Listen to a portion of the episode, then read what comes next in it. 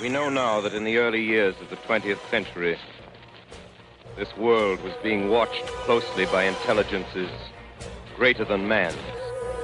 Men from Moto.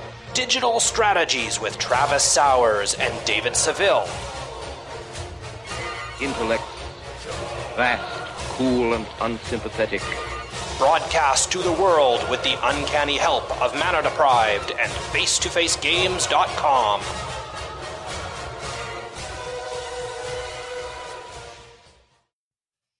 Greetings, people of Earth. We are the Men from Moto, and you're listening to episode 51 X Marks the Spot. My name is David Seville, and I have Travis Sowers on the line with me again this week. How are you, sir? I'm fantastic. How are you, David? I'm great. Uh, you kind of surprised me this week. You're all like, hey, let's go review the rares and mythics. And that took me off guard. Yeah, normally we would do kind of our set review where we talk about the commons and uncommons, and then we'd have the pre-release and we'd play some, and we'd come back and talk about that. It's like it's it's time to do the recording. We can't do it on Thursday after I've played because I have to get up at four in the morning for my slot on the the 24 hour league. So I'm like, if we're going to do a podcast, what could we do it about? Like, you know, we're going to play with these rares some. Which ones am I hoping to open? Which ones do I think will be like fun? Like, seems like a good topic to me. I, I, like it. I like it. And we got lucky with the timing last week and we were able to do our set review on recorded on the Friday, which is something we don't normally do. So mm-hmm. I think this is a good opportunity for us. I'm looking forward to this. Yeah, me too. Everybody loves a flashy rare. So um, we might as well just dive right in. No point standing on ceremony here, right? We don't really have much ceremony anyway. Do I'm handsome. There, you can begin. Oh, there's there's the ceremony. Okay. Um, I don't have to get you a gift, do I? I did. It's like a like a wedding gift, a ceremony gift. I didn't get you anything. All right. First up, we're going to start with white as we usually do. Um, first one I wanted to look at here is the Bishop of Binding. And actually, before we get into this, actually, um, I think I'd like to start. I'd like to frame these using the Ravenous Chupacabra test, if that's okay. Meaning that, are you going to pick this rare over a Ravenous Chupacabra? Pick one, pack one, because I think that'll be like the the one of the key uncommons in the set, and I think all the rares will probably be evaluated on it or against it or a card of similar power level. But I, it's it's pretty fair to say that that's one of the top, if not the top uncommon, right? Agree, agree. Okay, so Bishop of Binding. This is the first one I want to talk about. This is a sweet card. Three and a white for a vampire cleric one one, which eh, that's really bad. But it has the banisher priest effect on it. So when Bishop of Binding, say that three times fast, enters the battlefield, exile target creature opponent controls until this leaves the battlefield. Whenever it attacks, target vampire gets plus X plus X until X until end of turn, where X is the power of the exiled card. So you exile a six six. This thing is giving out six six power and toughness to target vampire whenever this attacks. Usually, it's going to go to itself though. Yeah, and I mean it's plus three plus three because that's that's the world we live in. So this is a ravenous chupacabra that blocks worse, attacks better, and is vulnerable to your opponent's removal because they get their thing mm-hmm. back. That's a great way to put it. Yeah, so I, I think this is a really fancy, interesting card that's not as good as the Chupacabra. It's a little easier to cast, and if you care about having vampires in your deck, which you very like you probably should, and this is not going to be in the same pack as Ravenous Chupacabra every time, right? Um, but to just keep expectations with the Chupacabra test, I, I think it's a little bit worse than that. I think it's still very good. It's it's quite good. Like we would play Banisher Priest and be happy with it. And if you know Fiend Hunter or whatever variant was in the format, we'd just snap it up and be quite good with it.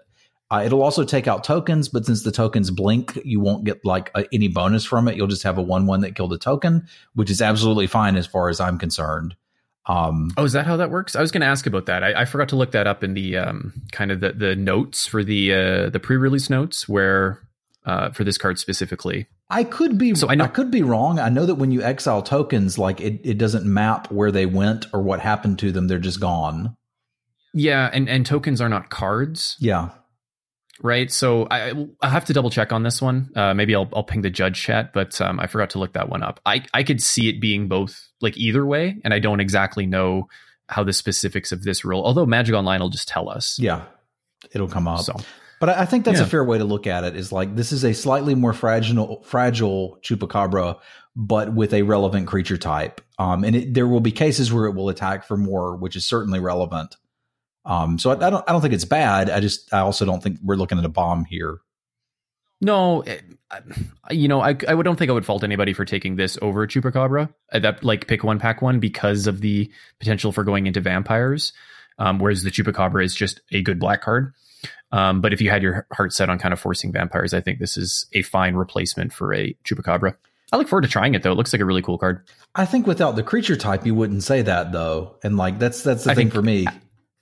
I think you're right.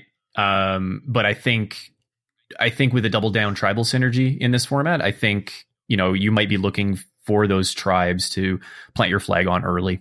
Okay. Okay. Um, what what do you have next? Let's just bounce back and forth like we usually do here. Um, I was going to look at Radiant Destiny as the next card that I thought was like worth talking about. Mhm. um, which is an enchantment with ascend for two and a white. As it enters the battlefield, choose a creature type. Creatures you control of the chosen type get plus one plus one. As long as you have the city's blessing, they also have vigilance. So this does a lot of what the uh, Vanquisher's banner that we saw in the last set did. It doesn't draw you cards when you play more, but it does give you a team pump. And in white, that team pump is probably going to be for um, vampires when paired with black. It seems like there's enough humans that you might could do that. And if you were doing red white dinosaurs, you might could pull that off too because they have some small ones. Uh, but I, I think that's a decent effect for for um, two and a white. Uh, we've seen crusade effects in limited sets before, and they're usually pretty good, especially in a format that has a relatively low power and toughness equation, which is kind of what we see here when we run the numbers. Is it's still a lot of hill giants, two threes, four twos, that that size. So that plus one plus one could be quite relevant. Um, you're not splashing for this card though, are you? No, Yeah, so you wouldn't put it in your blue or your blue red pirate deck splashing white for Radiant Destiny. So it's really vampires, or maybe if you're lucky, green white dinos. I mean I could almost see if I had two Sailor memes and one of the other things that uh, produces treasures, considering it in sealed, and like I'm all pirates other than that. But I, I really do think this is predominantly for the the vampires deck, and then could have some Mhm. uses in others. Mhm. I mean, the upside obviously in the vampire deck is you're making a lot of tokens. Yeah, Now, the ascend slash vigilance on this card, I don't think is terribly important. I don't think you need to worry about that. It's it's a nice bonus, but you're not playing it for the vigilance. You're playing it strictly for the plus one plus one at three mana. Yeah, and if you get something else, that's fine. It does help a little bit with Ascend, right? Because you've got at least three lands in this when you play it, presumably more. And Vigilance is never bad to have. There's times where you might be willing to attack and throw away some of your team to get in damage because over the course of two turns, you can kill your opponent, but you might die on the crackback, right? You're at 12, they've got two Colossal Dreadmaws, and you've got a huge board, but you just, you need to not be dead. And, and like the Vigilance can be relevant there. But I agree with you. You're playing this for the plus one, plus one. So, assuming that this is a, it's pretty much a vampire tribal card. Um, are you first picking this? it's got to be a really weak pack Yeah. for me to consider it, right? Like we've got some really good common removal spells uh, in red, white, and black, and I think I would take all of those over this. Yeah, that's kind of where I'm at too. This is more like if you get this past, if, you know, pick three, pick four, you know, maybe you can see that being open, or if you open it in pack two and you're already in a slightly go wide strategy that's solidly in white, whether that be vampires or potentially dinosaurs, I guess it could be as well. Yeah, That's where I'm looking to pick this up. as long as you're tribal, you don't even necessarily have to be going wide, which is one thing I want people to note if they haven't played with Crusade style effects and limited. It, it- as long as your creatures share a type, this is going to be good for you. It doesn't matter if you have all vampires and you don't make any tokens. That's not super important. Just making all of them one bigger is kind of a big deal. Yeah. With Vanquisher's banner, what was your critical number before you thought that Vanquisher's banner was good enough for a card slot? Was it like half of your creatures, like eight of your 15 or, or eight of your 16 being of a specific tribe? Or did you kind of look for more or less? Yeah, it was eight. Like I, I think I played the it middle. once at eight, but I really wanted nine or ten where I was happy. Mhm. Okay. And then obviously that'll be the same with this one as well. Mhm. Okay. Um, next for me is Slaughter the Strong. This is a uh, kind of an interesting not quite board wipe card. Uh, I think it'll see a lot of play. Obviously, is um, it's one in white white for a sorcery. Each player chooses any number of creatures he or she controls with total power four or less. It's combined total power four or less, and then sacrifices the rest.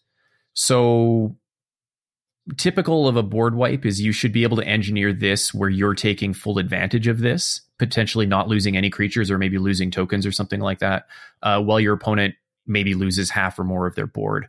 So you should be able to get some amount of card advantage out of this if you set it up correctly. Um, and it and it does kill your opponent's large things. It is sacrifice, which is good against uh, things that are potentially indestructible or hexproof. Um, uh, you know, ob- obviously targeted removal will be better overall for the most part, but I think you could do uh, much worse at a, at a board wipe in this uh, in this format. I don't like it. Really? Yeah. Why don't you like it? Like, I, I did. I think really well would be fair to say during the Kaladesh block, and there were so many times I had to have the discussion with folks about Cataclysmic Gearhulk. And the real problem for me with Cataclysmic Gearhulk, it was three white white for a four five. When it enters the battlefield, you and your opponent choose an artifact and a non artifact, sacrifice the rest of your stuff. Right. Mhm. So it's relatively difficult to cast. And the effect that came with it, you didn't really know what you were going to get. Right. In some board states, it was actually pretty good. And others, it far more often, it was neutral right? They just kept their two biggest things, and you kept, you know, one of your biggest creatures that was alive plus the Gearhulk. And I found after playing that format over and over and over that Bastion Mastodon, a five mana four five with no text, I mean, you could get, spend white and give it vigilance, was just a better card for me. Like I knew what I was getting every time I cast that. And while you, you say you can engineer something with a board wipe. I, I don't know that you necessarily can with this. It looks like something I want against an opponent who has a lot of, of things that are not going to survive it anyway, right? Because if they've got a 4 4 and I've got six 1 1 tokens, I'm still losing that game when I cast this, right? All, all I'm doing at that point is, is uh, like just blowing up two of my own tokens. It doesn't even do anything. Well, you're right. It doesn't do anything there, but that's not a position where you would cast this. You're casting this from a position of either exploiting your opponent who's overextended or doing some kind of reset and putting yourself like from a losing position into a neutral position. You're obviously not going to win the game with this card. Um, but most board wipes, you're not winning the game with this card with with a board wipe anyway, right? You're you're playing your board wipe, and then your opponent's usually the first to cast a card after it. But this, So I think if you if you play this like a normal board wipe, I think it'll play very similar to what a board wipe would, like just a Wrath of God in most formats. You keep using that word. I do not think that word means what you think it means. Um, I, I don't necessarily think this is bad, and I'll pick it, but this is not a board wipe. This is a fixed balance. Mm, Mm. Sure, okay, but I think it it's it it would do close, not close. It it mimics what a board wipe. Where am I going with this? It it it is is more like balance, and balance is often used as a way to reset the game, right? To bring things back to center, right? In cube, Well, I mean, I guess it's more exploited in Cube, but th- this I think this is a way to bring a game that's out of control back in control, or to punish an opponent that has gone much wider than you. Yeah. And I, I think all of that adds up to a card that, that I'm interested in and I can certainly see some uses in, but I know that I will never get to play with this card because I'd, I'd rather take the pacifism effect over this because I'm going to get what I want every time. And I don't need any specific board state for it to be good. I just need them to have a creature out that I want to not do anything. Whereas with this, like, I, I appreciate that if I'm far behind, it might help me, but it, it also depends on how I'm behind. If I'm behind because they have two two two flyers that I can't deal with, this doesn't do anything. If I'm behind because they have some big creatures, this this will certainly help it. Like I, I, balance and cube is it, you, you hit the nail on the head. It's abusable, right? It doesn't say anything about artifacts. It doesn't say anything about planeswalkers or enchantments. So if I make sure my deck has lots of artifacts, enchantments, and planeswalkers, I can really mess up my opponent when I play it. But this is limited. We're both going to have creatures. So I, I, can certainly see where this has a spot. It's just it, it, it's it's very board state dependent. And once it's in my hand, what all all that you're saying is true. I can try to craft a board state where it does something, but I could also just put a three mana three three in my deck and always know what I'm getting. So I, I tend to always shy away from cards like this.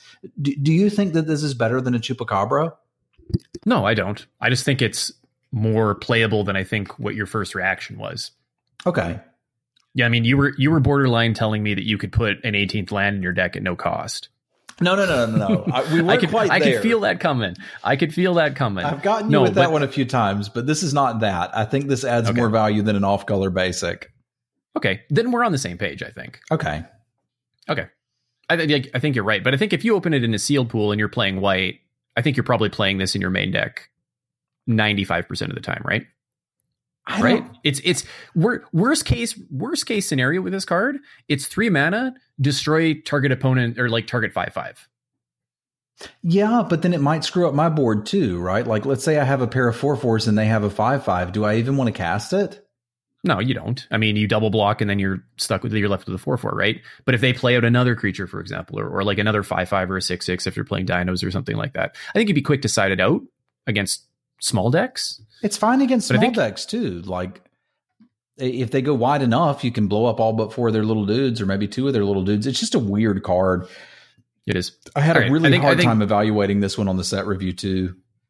I think it'll it'll come down. I think I think you'll play it. I think I'll play it a lot, not a lot, but I'll play it in the first little while. I'll try to draft it and I'll see what it's like, um, and come back and reevaluate. But I hope I get a sealed pool with it. I really need to try this card to understand it, but I, I think it's in the middle of where you and I are talking about. yeah, I don't I don't think it's too great. You know, like I think it's I'd pick a Chupacabra for sure over it. So Okay. Okay. Speaking of cards that are great that I would absolutely pick over a Chupacabra, though, I think uh, you're going to pick the same one I am here.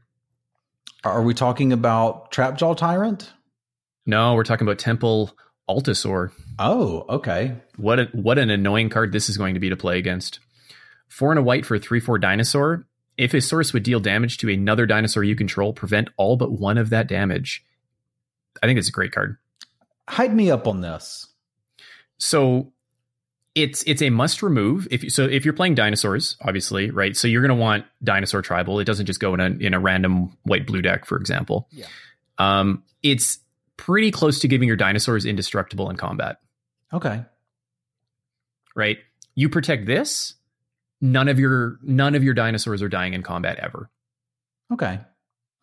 I, I And if you have enrage, then obviously, you know, you're enrage you, you can still enrage your creatures, but um, you know, obviously this is a magnet for removal, but I, I think this is going to be kind of the most annoying card to play against in the Dino Tribal deck when it comes to rares. yeah, I, I don't know if you were around for the set that had flag bearers, which was basically if anything could target something, it had to target this.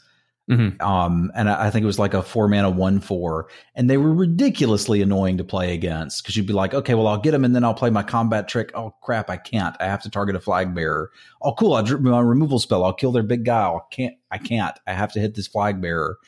Um, and I think this is similar to that. It's a lot of work. Um, because you do have to put this in a dinosaur deck.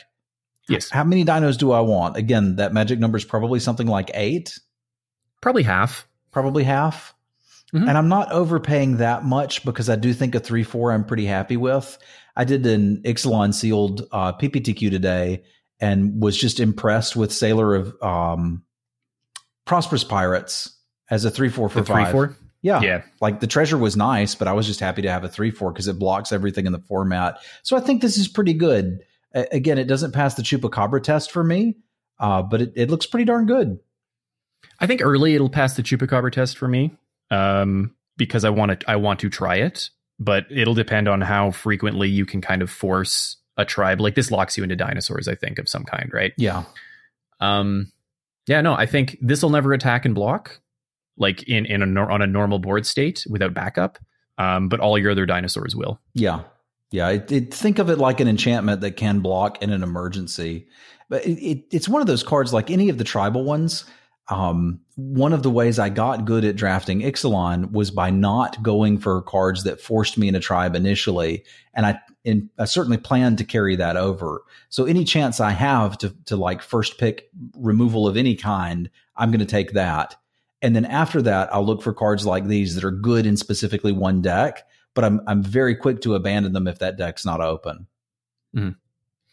Yeah, you can read out Trap Tri- Trapjaw Tyrant though, because I think this is also a very good card. Yeah, I should probably read this one. Um, three white white for a five five dinosaur with enrage. Whenever it is dealt damage, exile target creature an opponent controls until it leaves the battlefield. Yeah, it's a good card. Yeah, I think it's mostly a Colossipede. I think it's a Colossipede with the potential to be abused. Yeah, it's a Colossipede that is absolutely terrifying if you have any combat tricks in your deck. Because the most likely thing that someone's going to do to try to get rid of this is block it with two hill giants. And if you have plus two plus two for one white, you kind of wreck their world at that point, right? And like you you kill both of the things that they blocked with it, and then you get to exile something. I tend not to like the correct play pattern if your opponent ever attacks you with one of these. If you don't have if you have a removal spell in hand or you're racing, take it. If you don't, just shove all of your creatures in front of it.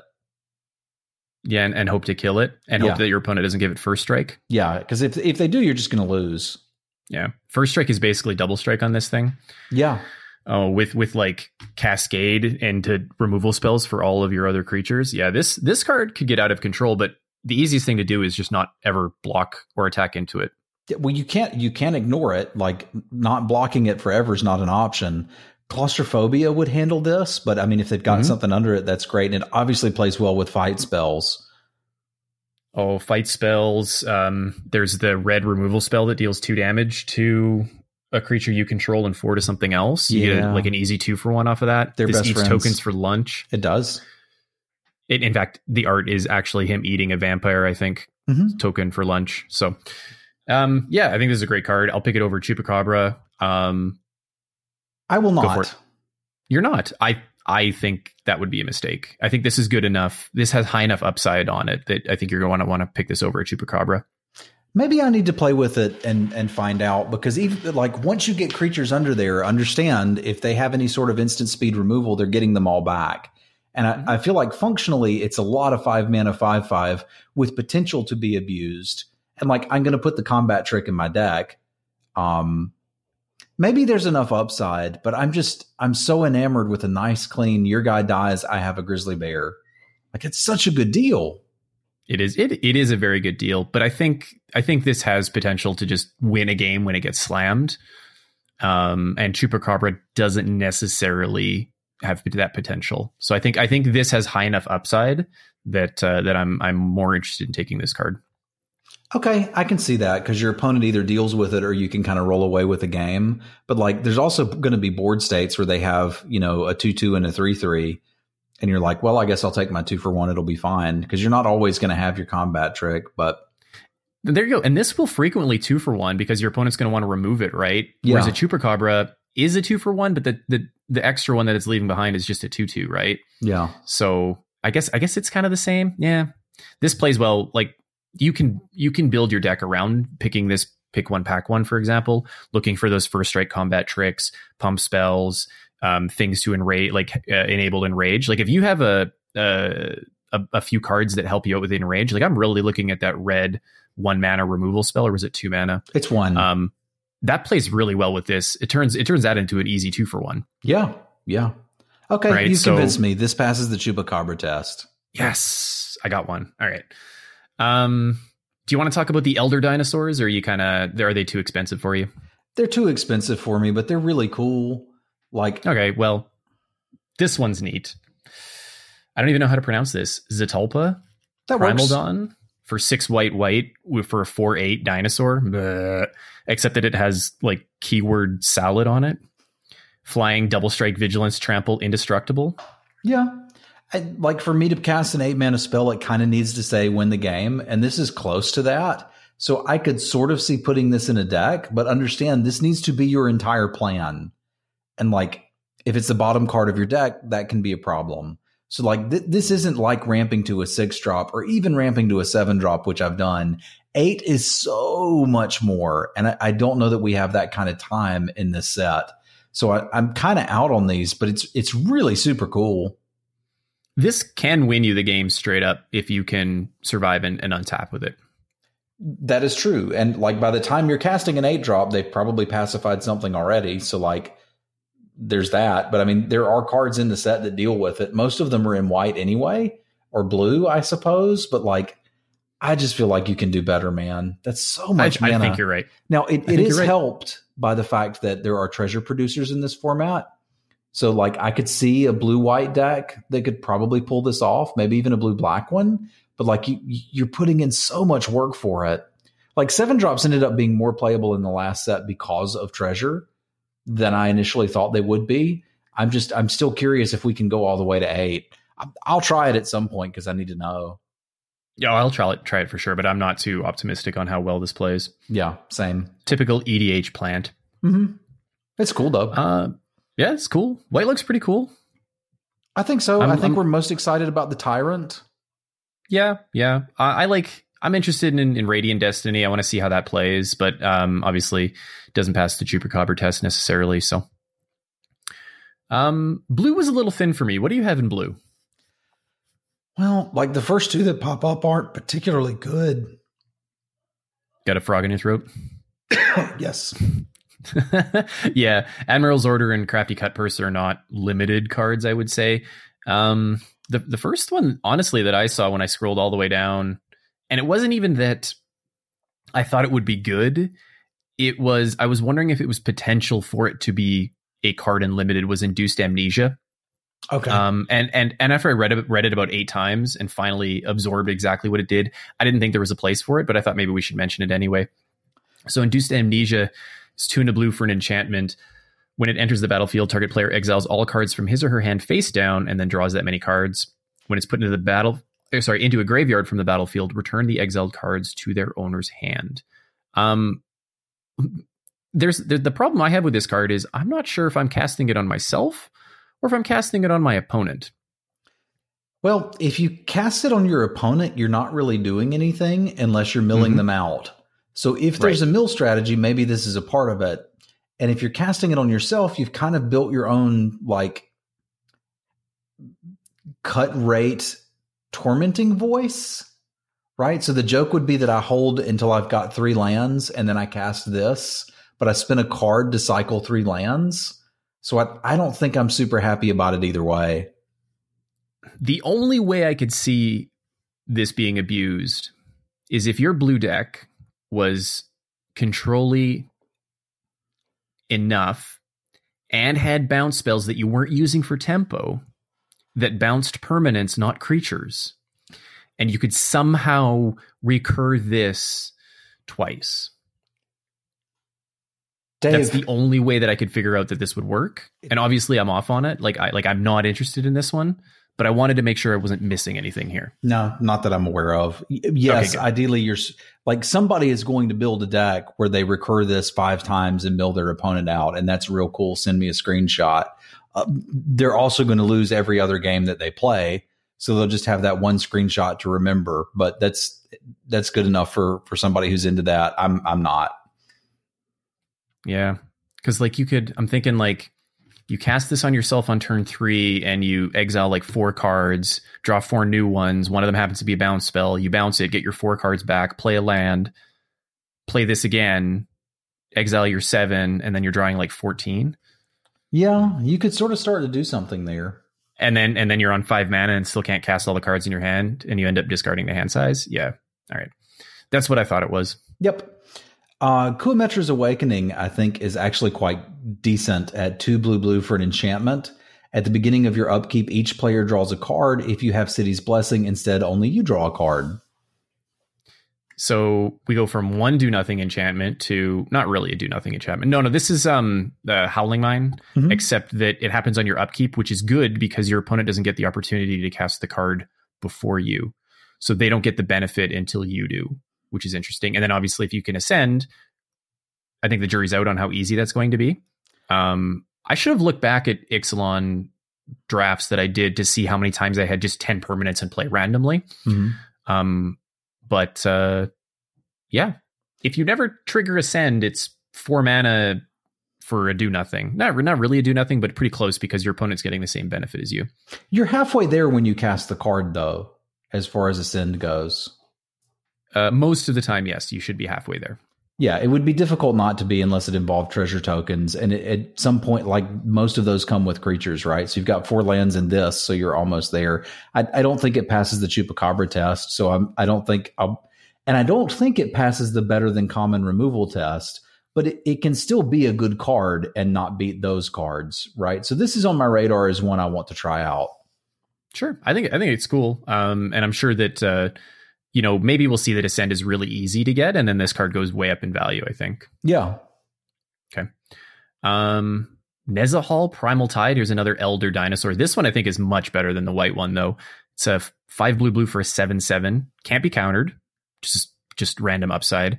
You have no maximum hand size. Hey, great! It goes in the uh, what was it called? Induce Amnesia deck. Yeah.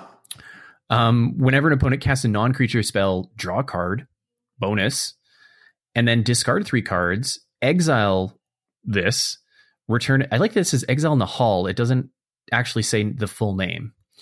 So exile this, return it to the battlefield tapped under its owner's control at the beginning of the next end step. So you can protect it um, by pitching useless cards from your hand. Mm-hmm. So the the the normal course of play here will be you play it, doesn't get countered, your opponent goes to remove it, you draw a card, and then you now have three cards in hand, hopefully, that you can pitch. Blink this, and then your opponent spends another piece of removal on it uh, next turn.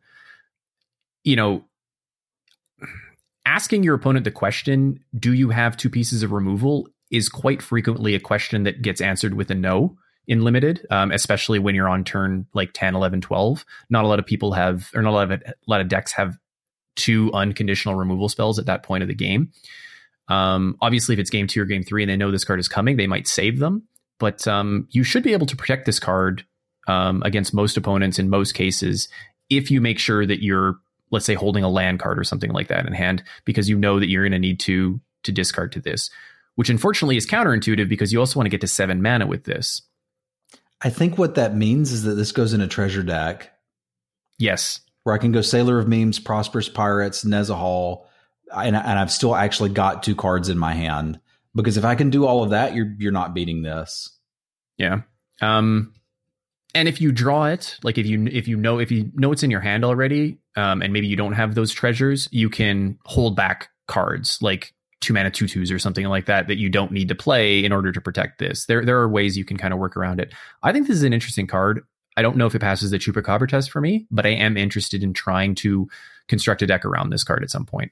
Yeah. Um, again, I, I think seven is much less than eight. Like it's it's not just one turn sooner; it's like three turns sooner because finding that eighth land is difficult. I think being in blue helps this a lot because I I can again see that curve of making some treasure, slamming this with a few cards in hand, and then them not being able to deal with it. It is vulnerable to getting gang blocked, right? So if they've got you know a, a two three fours and a two two it's not going to be great for you to attack with it. But I think that's still a situation where you're fine because the ground's covered. You're in blue. You've probably got a flyer or two. So I, I think this is playable. I agree. It doesn't quite pass the common removal test, but I'm not going to be unhappy to see it in a sealed pool. No, and the the whenever your opponent casts a non creature spell, draw a card. I think is that that is not insignificant. Yeah, agree. Okay. Next up for me is Seafloor Oracle. Uh, mm-hmm. Uh, this is two blue blue for a 2 3. Whenever a merfolk you control deals combat damage to a player, draw a card. Um, this is sort of like Edric, which we've seen in Cube recently, which was uh, one blue green for a 2 2. Whenever a creature you control damages a player, draw a card. Obviously, he's a lot better because this is functionally a gold card too, right? Like you're you're playing this in blue green. But we've already seen some merfolk that are difficult to block in this set we know that there are flying merfolk in the previous set. I don't think this is going to be too difficult to turn on. The body is not terribly exciting as a 2 3 in a world of hill giants, but I think you're mostly playing this as, again, like an enchantment to start pulling ahead. So when we saw like those, you know, one and two drop merfolk that I wasn't terribly excited about, if I have this in my deck, all of a sudden I'm kind of interested in those. And I think that I might be able to get them late enough that I, I can have a pretty good merfolk deck um, it, it again is one of those things. It's like, do you want to commit to a tribe or just take a solid removal spell? I probably don't want to commit to a tribe that early, but this guy's going to be a beast in Merfolk decks because, like, sometimes you would just run out of cards and have your opponent get you. Yeah, and this hopefully helps that. Um, I think the the best case scenario, which is not magical Christmas land, but I think it's very realistic, is you go two drop Merfolk, three drop Merfolk, this, and maybe those Merfolks, let's say, are three threes or three twos if they're uh, maybe they have Explorer or something like that, and then your opponent has to decide do they chump block or give you a card. Mm-hmm. Um, and and and I think that will be in a scenario that's easy to engineer uh, with it with a deck with this card in it. So because we saw that with Merfolk decks before this card existed, where your opponent would go, you know, Wayfinder on turn three, and it was a three three, and you're like, well, this sucks. Like I'm going to have trouble blocking a three three next turn. Um, and tacking draw card on top of that, I think is just is just gravy. It also makes those unblockable creatures um a little bit better. Mm-hmm. And uh and that's always better. Or that's always good to get some upside on your unblockable creatures. Yeah, I'm game. Not quite Chupacabra, but I will definitely look to pick this. Uh, last one for me, unless you had any other ones, was the Warkite Marauder. Uh, one in a blue for a 2 1 flying human pirate. And when it attacks, target creature defending player controls loses all ability and has base power and toughness of 0 and 1 till end of turn. Uh, if your opponent only has one flyer, this gets it out of the way. Uh, this can open up combat by removing essentially your opponent's best creature um, for the turn, opening up attacks on the ground. I think this is a neat little little card, little role player that will find its way into any deck that's playing blue. I think so too. Um, it it pushes aggressive strategies, which is certainly not a bad thing. It, rematter, it reminds me of the territorial hammerskull, which we saw in Mhm. white, because it's functionally saying one of your dudes can't block. It's also making anything that messes with you know one toughness creatures quite good in your deck. So I, I might consider playing something conditional like that if I have one of these. It doesn't really strike me as rare, but I'm kind of glad it is because I, I don't really want to play against it that much. But this is something I'd pick early and I think might actually be competing with the chupacabra because it's a nice cheap rate with a relevant creature type uh, that's evasive all on its own. Like two one flying for two, I'm I'm pretty good with that. It can block flyers and non flyers. That sounds good. Other flyers can't block it. That's even better. So like I, I kind of dig this. I, I kind of like that this absolutely neuters the uh, the elder dry or elder dinosaurs. yeah, that is fantastic. Just like who would win, elder elder dinosaur or one spicy boy flying on a uh, on a on a glider? Looks like Spicy Boy has it. Yeah, I, I would at least until at least until the end of turn, and then when the dinosaur attacks back, then you're in trouble. But uh, for one turn, you do have the glory. Yep. All right, Speaking of glory, we have a glorious rare in black that I'm excited to play with. I would pick over the Chupacabra. Even if I don't end up in vampires, I'm happy to have a champion of dusk. Three black black for a 4 4. This is a very relevant sized body in this set. We got a, a, a kind of spoiler with that in the last set with all the five mana 4 4s, and they were just good. So, like, I'm, I'm happy with the five mana 4 4 when Champion of Dusk enters the battlefield, you draw X cards and lose X life, where X is the number of vampires you control. So that's at least one, right? Mhm. So just on its face, five mana, four, four, draw a card, lose one life, sold. And it can get way better because even your black decks that aren't trying will have a vampire here and there, and you could get it a lot better than that. Uh, so I'm all in on Champion of Dusk. Would first pick this over a Chupacabra and then cut black and punish my neighbor. Yes, I agree completely. Uh, note that this is a must, not a may, although the number of games that will come up in is very rare. You're probably losing that game anyway. Um, but like, I think average case for this card is drawing three to four cards easily in a vampire deck because you're going to have, you know, your your two twos for two that are on the board that have been around and they can't attack or block anymore. Um, you're gonna have a, the uh, occasional token or a flyer that's been around forever. I think getting three cards out of this card uh, a lot of the time is going to be very easy. I think so too in a vampire deck. And again, just worst case scenario, five mana, four, four, draw a card. I'm I'm already good with that. So if that's the worst it can possibly be, but sign me up. Yeah, I love those cards with the low floor. It's just you're never making a mistake picking it. Uh, that's kind of my favorite card. I don't have to think about it. Yeah, I like not thinking. It's great. Um, card I'm interested in is the Dire Fleet Poisoner. Uh, one in the black for a two-two human pirate with flash and death touch, which is kind of neat. It's like almost unconditional removal uh, for two mana. However, it has the upside of when it enters the battlefield, target attacking pirate you control gets plus one plus one and gains death touch until end of turn. So you can potentially ambush your opponent on blocks with this just flashing it into play, but you can also ambush them on attacks, which I think is very cool. Um, it, it's kind of a modal spell, you know, be a combat trick or be an unconditional removal spell. Um, and it even also has the potential upside of, you know, you your opponent sticks something big and important in front of a, a random pirate. You know, you're swinging for a lot of damage and they just need to put something in the way. They might not see this coming, and sometimes you can trade you know a one for one in what was going to be a zero for one in your opponent's favor. Yeah. I mean, if you enjoyed playing the mini game of do they have the four mana pirate that kills something that was damaged this turn, this will make it even worse because they can have this and then something else. And if you block wrong, like they can just pump a pirate and win a combat anyway and keep it. So a lot of two for one potential here. And again, the the worst case scenario is I flash this in and kill a non evasive threat when I'm behind. That sounds great. I, I, think there'll be games where you end up just playing it out on turn two or, you know, end of your opponent's turn, flash it in. That's fine. Oh, um, I mean, well, we play two mana two two death touch, or well, I guess two mana one one death touch, like no problem in in previous sets. So yeah, if the floor of that is this, or if the floor of this is that, um, yeah, I'm all about this card. I will pick this over Chupacabra. I think. Agree. Agree. All right. So Chupacabra, it turns out black cards are better than Chupacabra. Who knew? Is black secretly the best color? See, that's the thing. I, I think that the black rares are really good, but the black common creatures were kind of not so great. So mm, I, I think you you get into black for a rare or a removal spell, and then you supplement it with one of the other colors. Whereas blue rares looked kind of underwhelming. So it's like, what do you need to do to get into blue? Um, probably see a couple good blue cards go by, and then jump on that train. Yeah.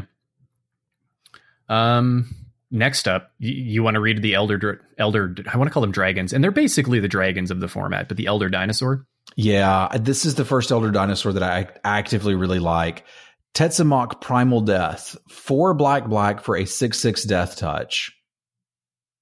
Pretty good. Yeah. I mean, death touch is kind of not that relevant on a six six, but carry on. Well, there's times where they have a you know two three fours, and you play your colossal dread mm-hmm. and you're like, meh, like it's it, yeah. So th- this is fine. But we have black reveal Tetzimoc, put a prey counter on target creature. Activate this ability only during your turn. When Tetzimoc enters the battlefield, destroy each creature your opponents control with a prey counter on it. Now, are they praying for their lives or are they getting hunted? They're getting hunted. Yeah, the, I, probably both at that point. yeah, this is so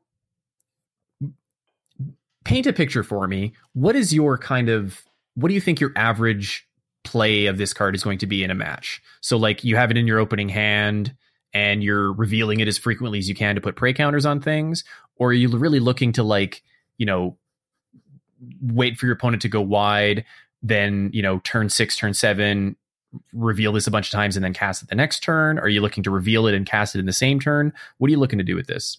I, I, think there's two things that are happening here. One, if it is in my opener, whenever I have excess mana, I'm going to reveal it and put a counter on their best creature that they have, so that when I get to six, I can cast it and kill one, two, three creatures, whatever it is.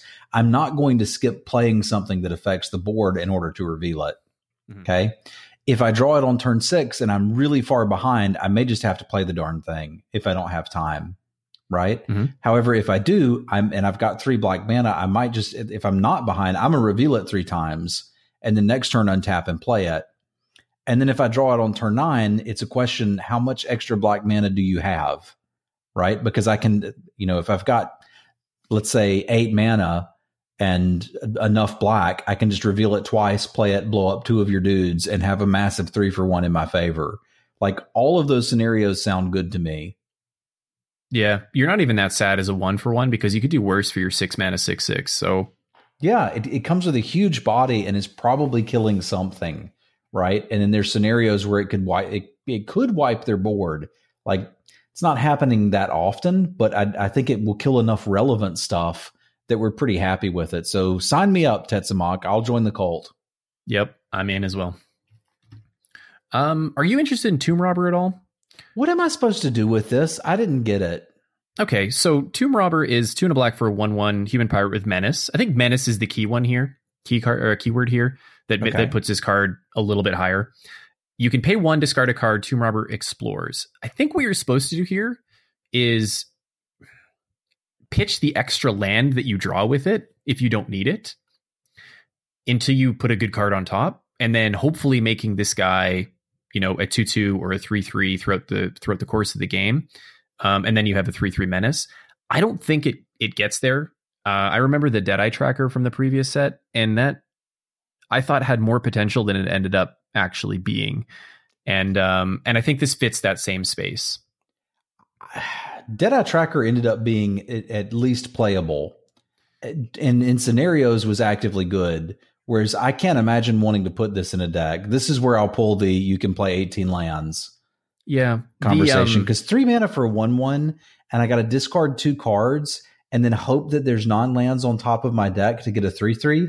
Like there's a three mana three three in black at common. I can just play Mhm. that. mhm. that's where I think the menace, like if this if this is becomes a three three easily or becomes a four four easily, then it's it's a very good card. But you have to spend so much resource, like so many resources, so much mana on it. Um, yeah, I Yeah, but don't. There, there was a common three mana, three three menace in red in the last set. If you had another pirate, Mhm. and that wasn't that hard to set up, and it, I mean, it was certainly good in red pirate decks, but nobody was like, "Oh my god, this card's broken." I think this is just trash. I I think it's going. I think people are going to think that it's better than it is. Yeah, well, it's it's just unplayable garbage. So if you think it's anything other than that, you're probably doing it wrong. I look forward to you defending your position in your Twitch chat.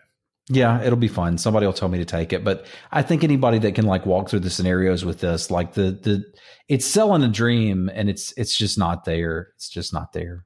Yeah, and yeah, there are in green. There are some repeatable, repeatable explore effects that are free that I think are what you want to be looking for if you're looking for a repeatable explore effect. Yeah, Um, how about the Twilight Prophet though? sold. I'm Yeah. I'm 100 percent down on this. We've got two black black for a two four flying vampire cleric. Sounds good. I, I'm I'm listening. Ascend. At the beginning of your upkeep, if you have the blessing, reveal the top card of your library, put it into your hand. Your opponent loses X life and you gain X life, where X is that card's converted mana cost. So on curve, this puts you halfway to ascend and gives you a 2 4 flyer, which we're already pretty happy about with a relevant creature type. And then if you ever do end up getting the city's blessing, you're just drawing extra cards while you're draining your opponent. Uh, that makes it a must kill threat as uh, almost as soon as ascend is triggered. Mhm. So this this looks great. And again, this is a card I would play in any black deck. So for me, this passes the Chupacabra test, even though they can't really tangle in the arena. I'm still super happy to have this in my deck because just like I don't have a problem playing it on turn four. Like a two four flyer is just great. It blocks most of the other flyers. It blocks a lot of stuff on the ground if you need to. It can attack in for damage. You know, again, vampire's a relevant card type. This looks great. I'm in it. I mean, its ceiling depends on the ease of gaining the city's blessing, but even if you don't, the floor is is pretty pretty high still. So, or at least pretty average. So, yeah, I, I look forward to this one. I look forward to playing it on turn nine, being a turn away from ascend, and then my opponent removing it. Keep dreaming, Dave. Yep. Shoot, read or uh, what is it? Aim for the stars, and that way, if you or aim for the moon, because if you'll miss, you'll be among the stars. That's terrible. It is terrible. Um, anything else in black? Or are you are you done with black? Yeah, that's got it for me. All right, me too. Red. First one for me, not Blood Sun. No Nope. siree, Bob. Um, Dire Fleet Daredevil. Um, I saw somewhere the nickname for this was Slapcaster Mage, No, no, no. It's Snatchcaster Mage. Snatchcaster Mage, because you're stealing. It is- Mhm. she is stealing treasure, which is kind of sweet. Mhm. So it's a one and a red for two one first strike human pirate. Sorry, human pirate with first strike. When it enters the battlefield, you get to target your opponent's graveyard or instance or, sor- or sorcery in your opponent's graveyard, and you can cast that card this turn, spending mana as though it was any color to cast it. Um, yeah, obviously missing flash like Snapcaster Mage, but this is pretty sweet.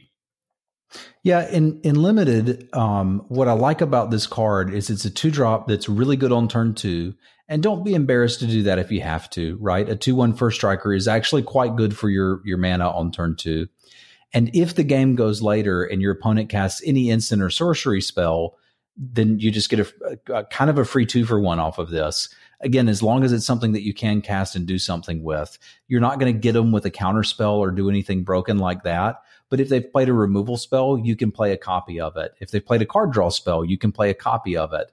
So I, I don't really want to cast this on turn two unless I have to. Um, but the fact that I can, if if I just need a body to start enabling raid or doing something, is great. And then that two for one value is is again just kind of built in as long as you can get the mana going. So this is something that I will first pick and be happy with. Like most of the decks that I run in most formats have four instants or sorceries in them at, at least. So I'm, I'm assuming my opponents will have those too. Some of them, like having to sorcery speed it, isn't super exciting. Like if I play this and get a combat trick, I'm not like thrilled, but I did get some value out of it. You're really looking to hit like removal or card draw or maybe even bounce. Most decks will have some kind of hard removal. Yeah. It's in, just a question of in, exactly. Will they have cast it first? And and you won't know that, but like there's a lot of value stapled on this card. Hmm. Um, the biggest mistake you can you can make though, I think, is certainly being too proud to cast it. It was like a two one first striker on turn two. That's tough to block. Yeah, it's pretty darn good. Yeah. Here's another elder dinosaur though. What uh, what does Etali do? Etali is four red red for a six six, so Cowl Prowler on its face. When it attacks, exile the top card of each player's library then you may cast any number of non land cards exiled this way without paying their mana costs. So if you like casting your opponent's cards for free, and your own, and your own, this is the card for you. It's also a six mana six six, which I, I think we've decided was pretty much playable in pretty, this format anyway. Yeah, pretty fine. Um, I look forward to casting this into a giant at the pre-release because you get getting four cards four cards off of it. But no, like realistically speaking, um, in your average game of limited with two average decks, you know, seventeen lands or whatever, um, you should hit most of the time at least one castable card off of this when you attack right? Either from your your deck or your opponent's. Sometimes you're going to get hit two lands. That's just how this card is going to work sometimes. Um, but for every time you hit two lands, you're going to hit a spell, or or better, you're going to hit two spells. Um, you know, uh, the, the, the odds are in your favor with this card, so don't be afraid to get into the into the red zone with this. Also, don't just throw it away hoping that the spells are good. Mm-hmm. Is the other thing I would encourage people with. Like when you make the attack, you don't know what you're going to get. So I would still only attack with it if I have good attacks. And good attacks can be, you know, they have two three threes. I'm pretty happy jamming this in and trading. If they've got a colossal dreadmaw that they just cast, I'd much rather attack with this than try to block it, obviously, because I can get the value out of it. So, like, I, am not opposed to attacking where it's going to trade with something, even if it's a slight trade down, like they have a 4 4 and a 3 3. I might still go for that, right? I, I, would consider it based on knowledge of my hand, what else my opponent has, how many cards they have, et cetera, et cetera. But like, if they've got two five fives, I'm not swinging this into them. No, no, you're not. I don't think you're very happy unless you happen to know what's on the top of your deck, whether you maybe you scryed or explored or something like that, and you know it's yeah. removal or a combat trick. Now, if I'm reading this correctly, um, you have to cast them as part of this effect. It's not till end of turn, so that means you can actually you'd be able to cast a sorcery speed removal spell in combat. I think so because it says whenever it attacks exile, then you may cast any number of non-land cards exiled this way without paying their mana costs. Yeah. So uh, that might not come up very frequently, but I, I, if I'm reading it correctly, I have to check the the notes. But um, yeah, that's that, a judge question because if it doesn't work that way, then the only thing you could cast with it are instants, and it would be terrible. Well, and, and, you're right. That would assume that you can cast it until end of turn, so you must have to cast them as part of this um, this coming down. So, so that means combat tricks you would have to target before your opponent declared blockers. So if you happen but to I mean, they're free combat tricks. they're, they're free uh, combat tricks, right? But you wouldn't be able to like wait to see what your opponent blocked, um, and then put the combat trick on something else, for example. Um, Yeah. So th- there's an interesting kind of um, nuances about this card, but um, I, I think it's good. Like I'm very interested in playing with this card. I hope I open it in a sealed pool. I really hope I open it into it a giant. Not gonna lie, um, but uh, I, I think it'll be interesting to play with in limited. Yeah, and and again, just remember we've got ramp in blue, green, and red now. Mhm. So don't don't be afraid to play a six drop. Yep. Um, what's next for me? Rekindling Phoenix. Yeah, rekindling Phoenix. I'm super excited about. Yeah, two red red for a four three Phoenix, and obviously it flies. It's Phoenix. Sold. And as yeah, sold right there. Unfortunately, doesn't have haste like Phoenix is past. But um, when it dies, you get a zero one elemental token with the ability. Oh god.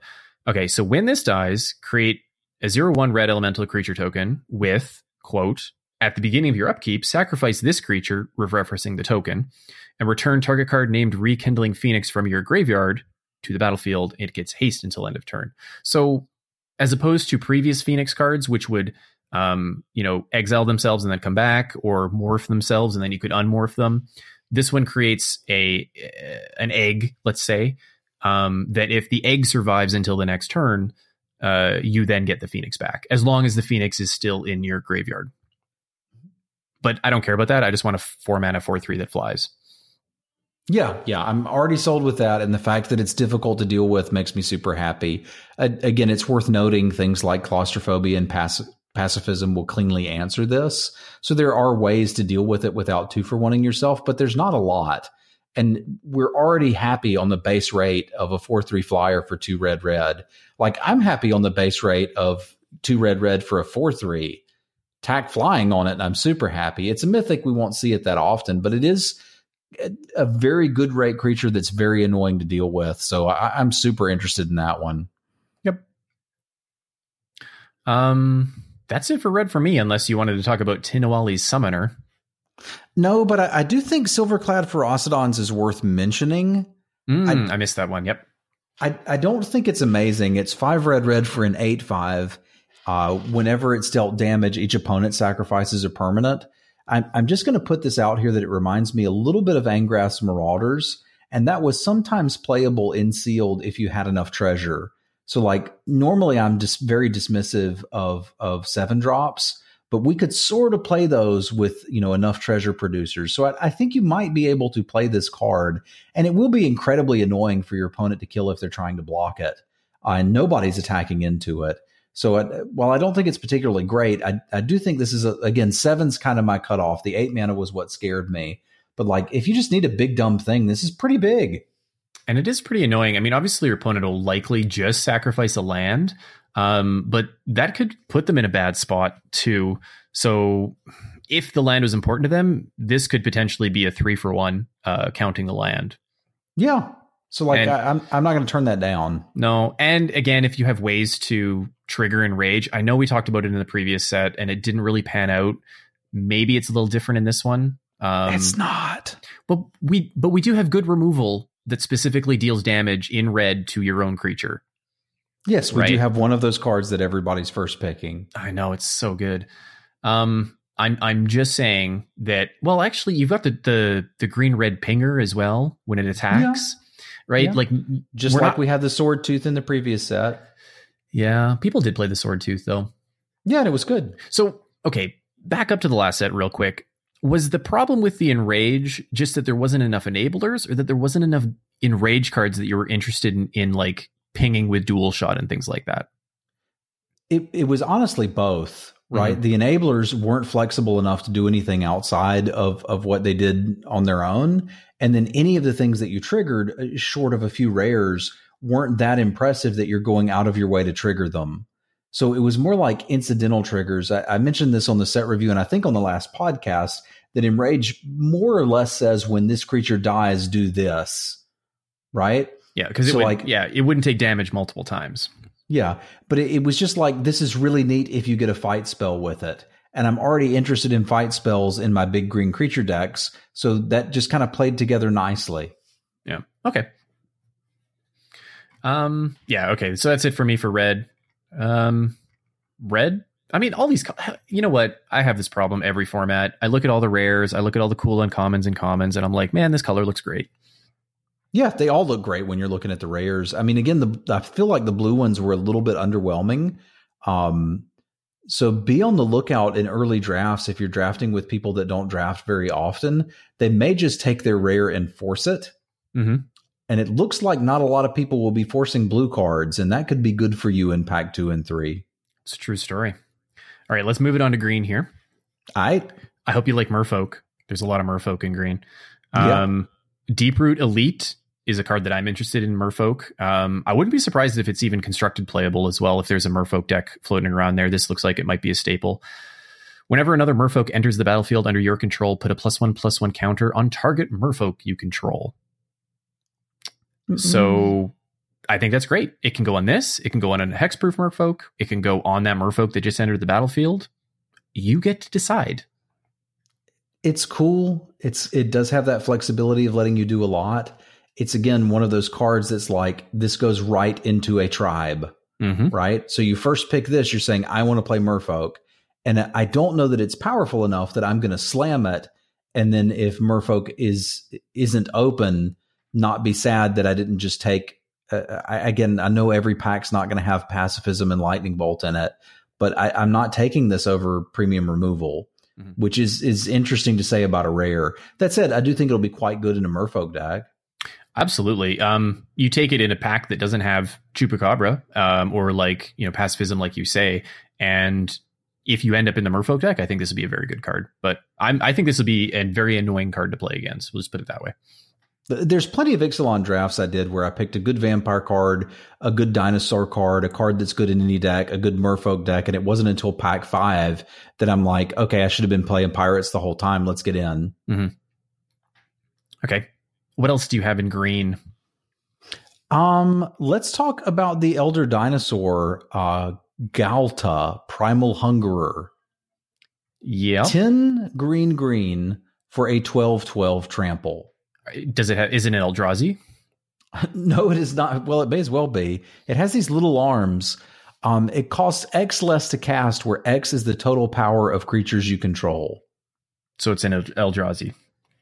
Sort of, yes. Okay. Oh, if you could guarantee me that X was always six. No, if you could, even if five. So if I was always able to cast this for seven mana, guaranteed, I would pick it every single time. Do you usually play Hill Giants and Grizzly Bears in Ixalan? I do. However, it's not always the case that you have five total power on the board and seven mana at the same time. And and I, I agree with you, right? There's some drawbacks here, but what this is asking you to do in green isn't a very difficult sell. It's saying play a green deck that has big creatures in it. Well, if you're playing green, you're probably doing that anyway. I, I, again, I, I don't know that this goes above some of the premium removal spells, but it, like I said, if, if you're in green, it, it's not it's not too crazy to think that you could play a colossal dreadmaw and then the turn after follow it up with this, and then they're just dead. Yes, you're not wrong. This is a miserable top deck on like turn 11 where you're you just remove your opponent's thing and they just remove your thing and you're both looking at top decking on an empty board. Absolutely miserable top deck. It does probably mean that the turn after, like when you draw your next creature, it'll be fine. But like, there's plenty of stuff that's miserable top decks that we still play. Like, you're not super excited about a combat trick at that point either. No. But here we are. Yes. I don't know. I think I think this will be um the front runner for most disappointing rare that people thought was going to be good. I maybe I'm maybe I'm tempering my expectations because I don't think it's going to be amazing. No, but no, I do no. think it's going to be good. Yeah, and and I and I think that you know a lot of people will will say like, hey, I think this might be good, and I think it will be. I th- I think the the variability, the the swinginess of this card, um, I think will make it not not not that good. This is this is not swingy. This is have big creatures in your green deck. Um, Slaughter the Strong is swingy. This is I don't know what this is going to do when I put it in my deck, but I'm going to put it in my deck because it has a rare symbol on it and see what happens. This is just have dudes in your in your deck. Uh, this this could be just like some games is just gonna be unplayable. yeah, like, games where you didn't have any creatures anyway. Stone Like, unplayable, Yeah, right? And you could you could have put uh you could have put a, a three mana three three in your deck in this spot instead and played it and chump blocked on a turn as opposed to not doing anything on turn eight. I, I don't know, man. I don't I don't usually try to win games by chump blocking, but No, but that's that's what I mean. Like, but you know what I mean. Like you were you were losing that game anyway. But like, if, if this is in your opening hand, it's not very good. no, Like it's it's like basically a mulligan every time this is in your opening hand. It's it's a mulligan that's beautiful once you've played some creatures, right? And it, again, there there are high power ones in green. I, I, I'm not thinking that this is much better than Colossal Dreadmaw, but Colossal Dreadmaw was really good. Like at, towards the end, doing Ixalan sealed builds, that was a common that I put in the reasons to be this color. So You if know- I had two Dreadmaws, I was almost always playing green. Here's the thing about Rivals of Ixalan. You can put as many colossal dreadmaws in your deck that you as you draft. you actually can, can't you? because they reprinted it. So no, you know what? Um, I, I'm I'm mostly giving you a hard time about it because I think it is very similar to the argument that I was making, right? Where you can see situations where this is a, a playable card and it wins the game. Um, and and I'm looking at the situations where it's just a completely dead card in your hand. Um, and I'm not I'm not seeing it from your perspective. Um, and I think I just need to flip my perspective around and, and see that. So it'll be interesting. Um, I do think that it will be a very somewhat disappointing card. Not very. I think it will be slightly below where a uh, I think it will be low below where a lot of people are putting it. Okay, and you could be right about that, and it'd still be good. Oh, I, absolutely. And I could be totally wrong about it. And It could be like stone pick, like stone cold first pick every single time. All right, we'll Except see. I'll take my chupacabra over it. Yeah, yeah, I'd love how every pack we open has a bomb rare and a chupacabra. It just Makes makes it it do so much great in this easier. format. Yeah, How many chupacabras would you play? Uh, how many can I have? I guess you could probably have like 24. Um, honestly, I think I'd play twenty. I want a few two drops. you want a few two drops. Yeah, All right, that's fair. Um, Path of Discovery is a card that interested me. I have a question mark next to this one, and so it's three and a green for an enchantment. Whenever a creature enters the battlefield under your control, it explores. It's kind of like Radiant Destiny, kind of like Vanquisher's Banner. Not quite either of them. Not quite both of them together it's kind of a it- it's a it lives in a weird space here.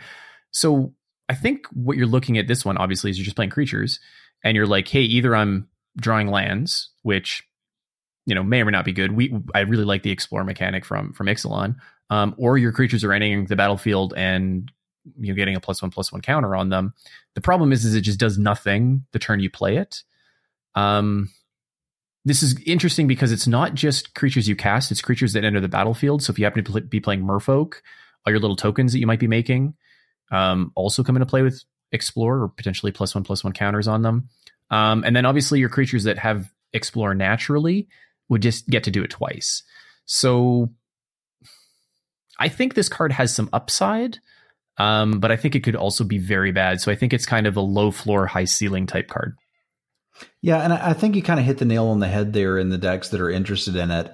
Decks that are are have cards that can make two creatures for one card would be interested in this style of effect, or decks that are just interested in maximizing explore. We saw some explore payoffs in the last set.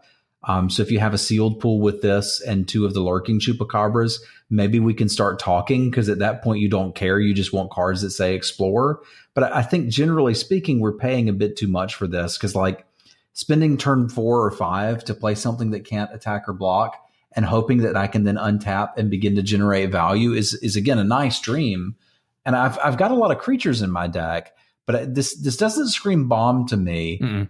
It it does it does kind of whisper maybe playable, but I, I'm I'm the jury's still out on this one for me. Mm-hmm. I think that I, I, Whisper kind of need to see somebody beat me with it, and then I, then we'll talk. I think the whisper that you're hearing is value, right? Yeah. And and, and you do need like I guess if you get two, three triggers off of this card, you're probably pretty happy with that. But that's like three turns down the road after casting this card. Let, let's just say it said four mana when you play a creature, draw a card. Are you interested in that? Well, yeah, that's Vanquisher's banner, basically. Yeah, and so we started to consider something like that, and it, it sort of said, let's say if it said when you play a creature, it gets plus one plus one, and you scry. Are you interested in that? Yeah. What was that card? The um the format artifact from Kaladesh. Scrying something, the green one. Yeah, I remember which. Well, the, the the thing there was you could pay green and could draw pay, the card. You pay green and draw a card, right? Mhm. Like that was better than this. Certainly, But they lived in the same space where this card did nothing, but if you untap with it and you start drawing cards with it, it can get out of control.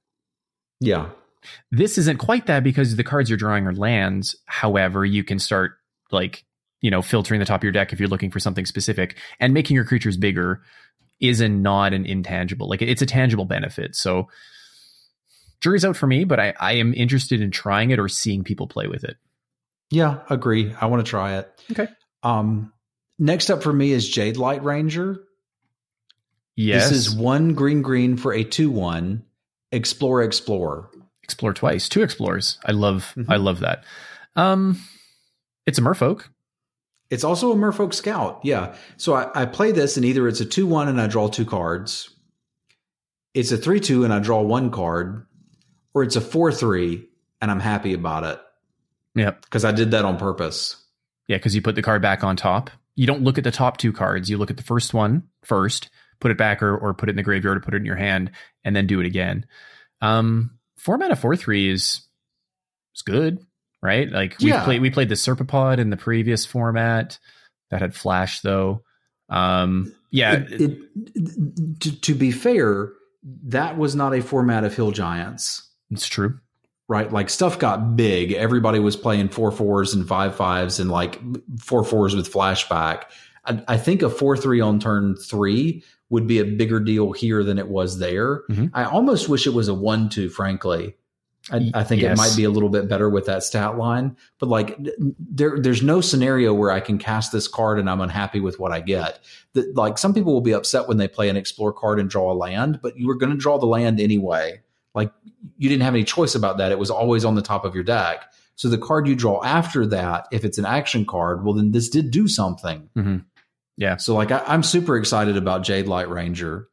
Um, are you looking to cast this more like do you care about when you cast this? Like, are you really looking to build your deck around casting this on turn three, turn four, making sure you have 10 green sources, for example? Um, or do you think it's a fine late game card? Are you happy if you can't necessarily cast it on curve? It doesn't necessarily have to be on curve uh, because again, two green green four three I think would be fine here if the root breaker worm or whatever it was from Battle for Zendikar was in this set. I think you'd probably be all right playing that at least in sealed and maybe even some in draft. So like that doesn't hurt me too much. I'd rather have nine forests and eight of my other color for this. So I'll warp it a little bit, Mhm. but not too much. You are losing some of the value if you can't turn three it. That's true. Cool. What about Polyraptor? Is this a card you're interested in? All right, so we've got six green green. That's eight Mm-hmm. for a five five. Mm-hmm. Enrage, create a token that's a copy. Mm-hmm. This is super cool. This is so cool. So we're gonna we're gonna dual shot it, and then we're gonna dual shot again, and then we're gonna like play the guy that deals one damage to everything and have eight raptors. Yes. How is this not amazing? Oh, how many cards in mana did you spend to do that? Too much. Yeah. So where where is this good? When is this good? Not not like magical Christmas land, but like is there a scenario where playing an 8 mana 5 5, which is essentially like an infinite chump blocker, chump attacker. Well, if if we look at enrage, how I discussed it before, which is when this creature dies, do this. Make another one. this yeah, this basically says when this creature dies, return it to the battlefield. so you can just throw it away in combat. Mhm. It basically has vigilance. Mm, Sort of, unless they don't block unless it. they don't block it, and then they're taking five. But, but at which yeah, point, but you're kind of far behind because you're playing an eight drop. because you're playing an eight drop, you could have just played a an any number of colossal dreadmaws in your deck. Yeah, as many as you wanted. So like to to make this good, I need to have ways to trigger enrage and I need to be ramping. And people are going to think I'm not being fair when I call out that seven drops are playable and then I'm super hard on eight drops. I, again, I think treasure, which is in blue and red, is what's making those seven drops something to note. Mhm. I'm not saying slam them. I'm not saying they're good. I'm just saying they're playable. You've you've again got to build your deck around this card. There was a seven drop dinosaur that farted out dinosaurs in the last set, and sometimes it was too slow. This is one more than that. So just keep that in your head before you go too nuts. What do the stats have to be to make this like good? Like it's got to be like an eight eight or, or it's like a seven seven, right? Yeah, even then, like that's a lot of mana. I mean, it could almost be 2020. Hmm. so I'm trying to think back. There was a there was an article I think Frank Karsten did because he does all the math articles that talked about hitting your land drops, um, like when you can expect to hit your seventh, your eighth land drop, and it was a significant number of turns between hitting land seven and land eight. So if if people are questioning what Travis is talking about there, they can go search out one of those, you know, um, hypergeometric calculators or whatever, or those. There's a bunch of charts that I've seen on the internet that show your expected rate of hitting certain land drops or having eight mana on turn 10 or turn 15 or turn 20. And you can look at those cumulative percentages to see that, like, you basically need to go through half your deck in order to have eight lands on the battlefield in the average game. Yeah, it takes a long time. So keep that in mind that you're not casting this till turn 13, 14. Uh, Tendershoot Dryad. This card is is neat, and I look forward to this. This card will have the award for um, my opponents will spend the fewest amount of mana, the, low, the the smallest amount of mana removing this card over the long term, uh, compared to the mana that I cast to uh, that I spend to cast it here. So Tendershoot Dryad is a five mana two two with Ascend. And at the beginning of each upkeep, create a 1 1 Saproling. And if you have Ascend, your Saprolings get plus two, plus two. Sorry, if you have the City's Blessing. So, worst case scenario, and I'm just totally being Debbie Downer about this. I think this is a good card. But uh, worst case scenario is uh, you you play that you play your five drop, and your opponent untaps, you get a Saproling, and then your opponent spends like two mana to to give it minus two, minus two, and it's gone. Um, however, if it if it's unchecked, if uh, if your opponent doesn't have removal, like this asks the question of your opponent, do you have removal? Um, and if they don't, then you can kind of take over the game with this one. It gets you ascend on its own, right? You're Mm-hmm. you're most of the way there when this comes back around to you and you untap with it, um, and then you're attacking with you know three through saprolings, hopefully. I, I I can tell that you're a little down on this, even though you recognize the power. But the the main thing I I want to just push out there is like most opponents are not saving their negative two negative two removal for your five drop. Mm-hmm. They're using it on your two or three. They're trying to force in a little bit of damage. They're going to get rid of that flyer you played. They're going to kill that thing that could double block. So like yes, you could cast this and have your opponent cast a shock style variant on it and kill it for two mana. Even then, you still got a one one token, which ain't nothing. But like the the fact for me is like you have five lands because you cast this, and it makes two permanents on your own. So you're like just by itself, you're at seven permanents by the time you untap with it, uh, like on their turn. Then on yours, it goes up to eight. So you only need two permanents to hit ascend on your other turn. If you have two other creatures in play, if they don't deal with it, you got the city's blessing, you're good to go. Yep. So I think that this could very quickly take over a game. And remember, if you're like, hopefully you're playing Magic Online pre-releases because they're awesome. But if you're playing in paper, this is each upkeep.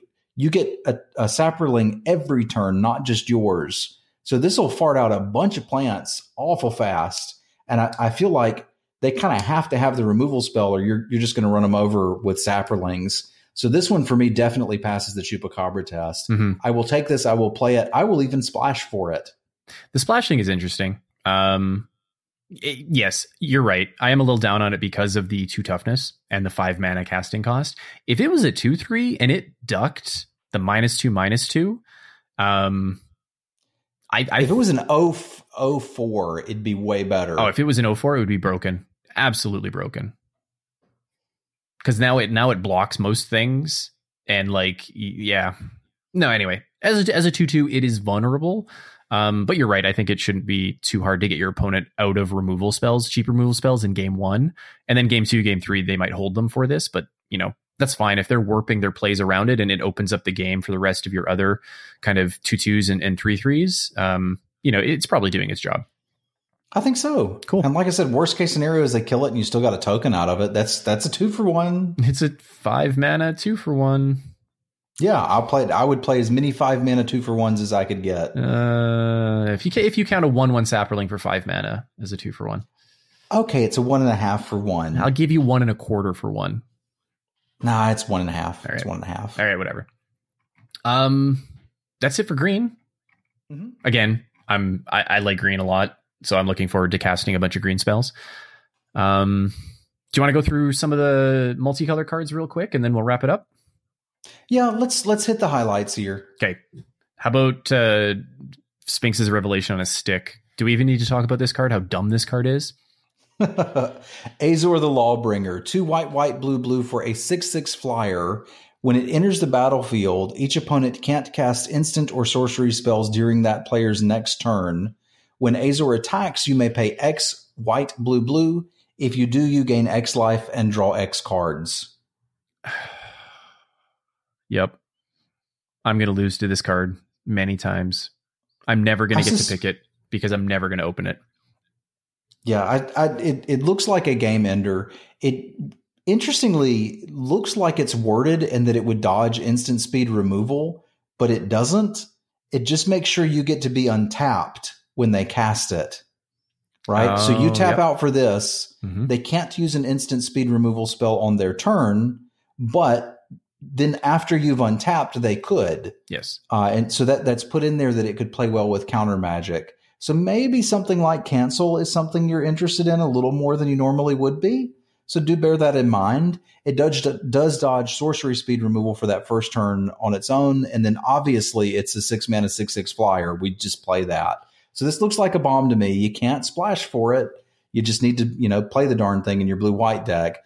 But like we didn't have a strong reason to be blue white before. We kind of do now. hmm This is a throwback to um Ravnica, right? Oh yeah, this is the The uh, Have you heard of the Azorius Guild? No, I haven't. Yes. Yeah, the, from what I understand, this is the the Sphinx that founded it. Interesting. I look forward to reading the story about that one. Me too. Okay. Anything else catch your catch your eye? Usually the gold mythics and rares are pretty good. Yeah, um, there's two planeswalkers. They seem okay. I'm not really going to have us discuss those over and over. Like, read them, see what they do. I think Angrath is significantly better than the new Huatli, which I think is just kind of fine. Uh, but one of the other cards that has me really interested in doing some Merfolk stuff is Kumena. Mm-hmm. Uh, this is one green blue for a 2 4. Tap another merfolk. Kumena can't be blocked. Tap three merfolk, draw a card. Tap five merfolk, put a plus one plus one counter on each merfolk. It's uh, Planeswalker. Yeah, it kind of is a planeswalker as a 2 4. So, like, you just need two other merfolks and you're drawing a card every turn. If you ever get to critical mass, you can just pump them to infinity. And then you can always hit through for two with with her. And, like, you know, three mana two four looks great to me. So I, I'm I'm all in on this card. Uh, you can tap things with uh, that have summoning sickness with this as well. So you can Correct. you can play this. Uh, you know, let's say this is your third Merfolk, and maybe you can't attack. End of your opponent's turn, you can tap all three, draw a card. Yeah, So I think it's I think it's great. Look forward to first yeah, it's that got one. some of that Cryptbreaker shenanigans Yes. going on in it too. Yes. Um obviously Alanda. Alenda? Alanda? The Dusk Rose. Uh very good card. Don't need to read it here, but uh, there's your vampire kind of pick it. No, we're gonna have to read it because this is garbage. What? No, I think it's good. Let's let's Okay. walk through this. Two white black for a one one lifelink. Whenever another creature dies, put a plus one plus one counter on it. When it dies, create a bunch of one one white vampire creature tokens with lifelink, where X is her power. Okay, so you're gonna spend four mana for a one one life link, Mhm. and and then what are you going to do? Just let things I'm die going in attack combat. you with a three three. Yeah, just let things die in combat. You're going to have a board around it. You're not going to like this isn't necessarily a curve topper. This is like a uh, you know, you're going to have two mana two twos and three mana two threes that are going to die in combat and that your opponents are going to, you know, have, have to block things in combat and things like that. Um Okay. I, th- I think this will reasonably get large enough and then eventually either take over the game because it's a 4 4 5 5 lifelinker uh, or make a bunch of tokens. So you you were worried about the toughness on an easy to cast single color card that was splashable Mhm. that will take over a game. Mhm. And and this one's fine, Mhm. even though if you play it on an empty board where you have no other creatures, it just doesn't do anything at all. Eh, Whereas the other one at least gives you two chump blockers. Uh, it's it's no. This will make a, a chump blocker as well. This is this is cheaper to cast than the five mana one. It's one mana cheaper. Yeah. And if you have all planes and it has like, lifelink. th- yeah, so you, you will technically gain a life when you chump block and then gain another one when you chump block the Uh, next you, time. you can't call me out on my BS like that. yeah, yeah. I, I'm sorry. That was a little rude. No, no, no, no. I didn't realize it was a one one. I thought it was actually bigger than that. Yeah. So like that that's the big challenge here is like if this body was on a 3-3 or a 1-4 or just anything that could affect the board the turn you played it, I'd be all in. Now this is one of those cards that's going to look amazing on a certain board state, right? Like I've got a million tokens and I play this and swing in. I don't care if you block them because she's going to get bigger and then make more tokens. Or like if if there's a 3-3 that you have to trade with and I can just play her and make her a 3-3 that turn, she's going to look great. And then there's going to be other times where, you know, you don't curve out, you didn't draw your cards in the right order, and your opponent's beating you to death with a couple of two threes, and you play her and you're like, what am I supposed to do? Am I supposed to get two chump blocks out of this or hope I draw another creature and then I can make something trade? Um, so it like I can see board states will should be very good. I think what she's good at is if you're a little bit ahead, she can help you get a lot of bit ahead but I, I don't think she does really anything when you're behind. So that's why I'm I'm super not happy with Alinda. That is fair. No, I actually thought she was a four four when I scrolled past her. Yeah, she's a one one dude. She's a one one. That's no, that's Mhm. my mistake. So yeah, significantly worse as a one one. agree. That, that's so they really reprinted uh, Citadel Siege, Uh, which one's that? uh, Hadana's Climb, Oh one yeah, One green blue for legendary enchantment. At the beginning of combat on your turn, put a plus one plus one counter on target creature you control. Then, if that creature has three or more plus one plus one counters on it, transform into a land that can tap for any color, or one green blue, tap it, target creature you control gains flying and gets plus X plus X until end of turn, where X is its power.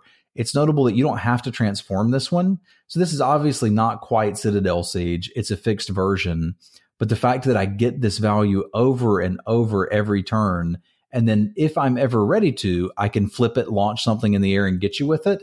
This looks like a very powerful rare to me that is not super easily answered. Again, I mentioned I saw one piece of enchantment removal that I kind of dig main decking, but like this kind of needs an answer because like even if you're behind but not behind by a lot, just taking a little bit of damage on the ground, you'll eventually be able to block it. And like you're in blue, why are you worried about air damage? I, I think this is a, a very strong contender. hmm Um, the this is mandatory. The flip is mandatory, but what Travis is referring to is that you can spread those plus one plus one counters around your creatures. Good catch. Yeah.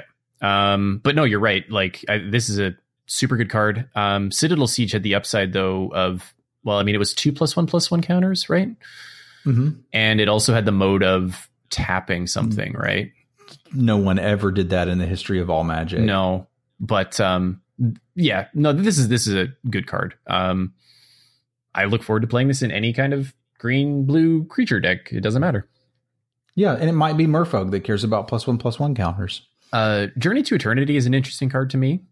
Um, one black green for a, a legendary aura enchant creature you control. When it dies, that creature return it to the battlefield under your control, then transform this. And it's the flip side that I'm most interested in. I don't know how how it shouldn't be too bad to engineer and limited now that I think about it, but it has the ability to um, three green black tap return target creature card from your graveyard to the battlefield. So it's like a totem armor, if I'm remembering those correctly, right? The Umbras, Yeah. hmm um, which is I mean, if that's all that it does, it's not a very good card. But if you can get another creature back from the graveyard with this land at some point throughout the game, then you've obviously more than made up for the card that you spent on this.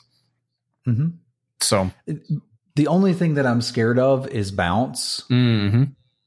because you know you play this on your dude they bounce it you're like really far out and like you can't even do the the bonus of one with the wind where you're like i don't care. I just need to get into the four damage right now. So at least i got something. This one is at any point in the game if like you need to be able to make your own creature die. So like i'm interested in this in, in decks that have sacrifice effects or like your opponent's going to know that you can do this and kind of control when it happens unless you're going to kill your own creature. So like I'm not quite as excited about this one as I am the blue one, the blue green one, but I, I do recognize the power here. It, like the blue green one, I kind of don't care if I can flip it. I want the counters. This one, like I need to flip it. Yep. It's got to flip. Yeah. So I think this will be um your mileage will vary on this card quite a bit. Um like what are you looking at doing with this though? Like you put in like a 6-6 trampler and make it something that they have to answer, like something that they were already going to answer and then it just gets like a like a free life out of it, plus then the upside to take the game over if you haven't already won by then. I think that's probably the the scenario that you're looking at, right? Yeah, and I, I don't know that I need this card to do that. I could just play another Colossal Dreadmaw because we get infinite ones, right? Right. Yeah, that's fair. Um, last one I wanted to talk about though is Profane Procession because isn't this card's just dumb, right? Oh yeah, it's stupid. Yeah. Okay. I'm I'm glad. Like, yeah, I'm glad I didn't misread the stats on this one.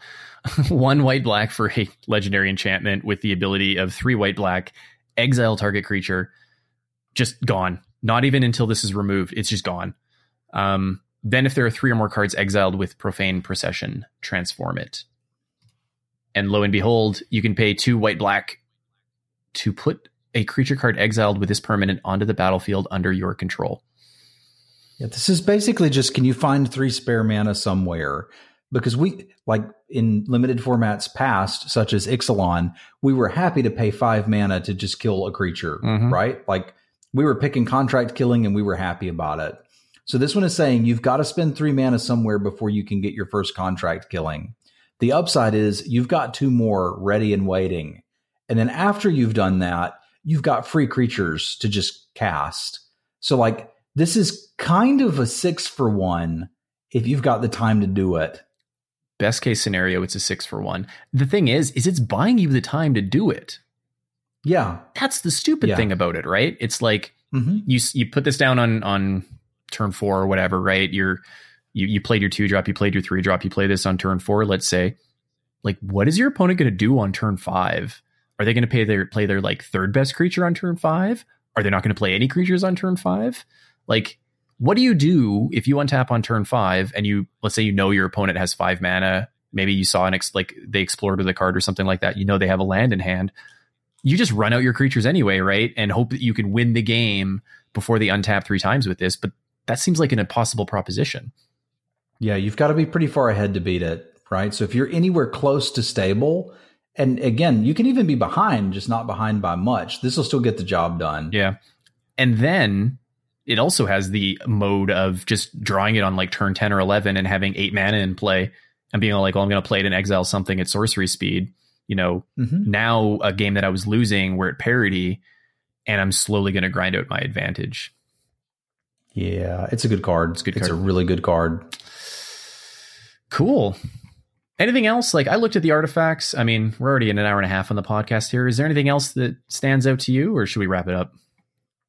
Um, we've got to at least mention the Immortal Sun. It's kind of the point of the set and what everybody is is vying for, and I think it's actually pretty good. Uh, it's six mana for an artifact. Players can't activate player uh, Planeswalker's loyalty abilities. That's you and your opponent. Not going to come up much in limited. At the beginning of your draw step, draw an additional card. Spells you cast cost one less. Creatures you control get plus one plus one. So this is pay an extra one for Vanquisher's Banner everything's cheaper to cast. You draw an extra card every turn, and your team's pumped. It's pretty good. Yeah, Yeah, Yeah, and it's. It's your favorite color too. yeah, it's colorless. That Goes is in every deck. that is the best Again, part. dinosaur decks are less interested in anthems than the other ones, but this looks great anywhere else. I mean, in dinosaur decks, you have the upside of ramping with your your mana dorks. Mm-hmm. So, nah, this this card's dumb. I look forward to casting this, hopefully, a couple of times.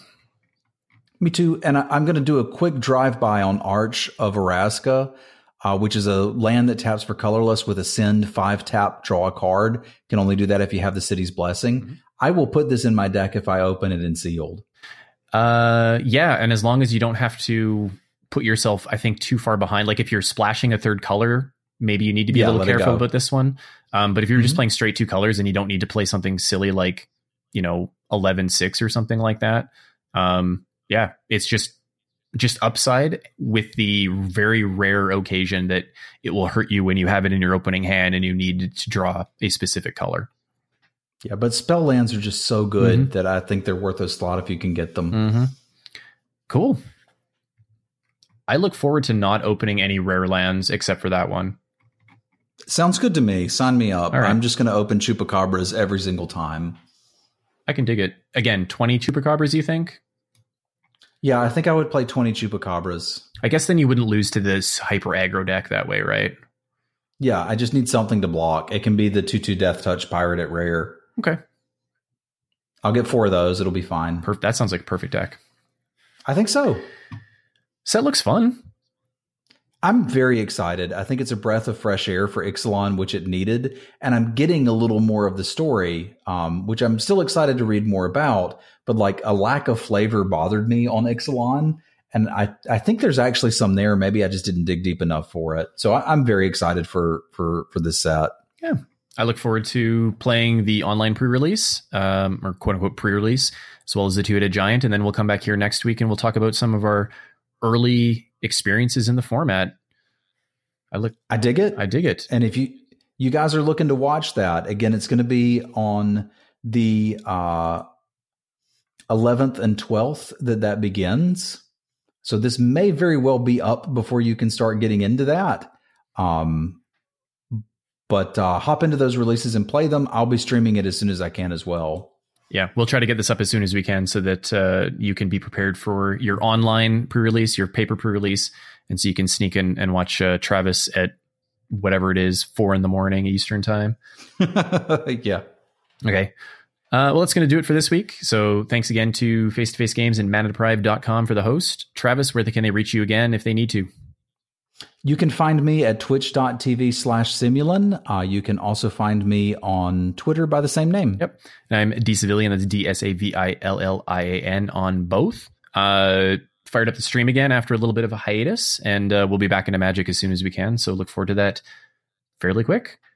Hope you have fun at your pre release, and we'll catch you next time. Adios.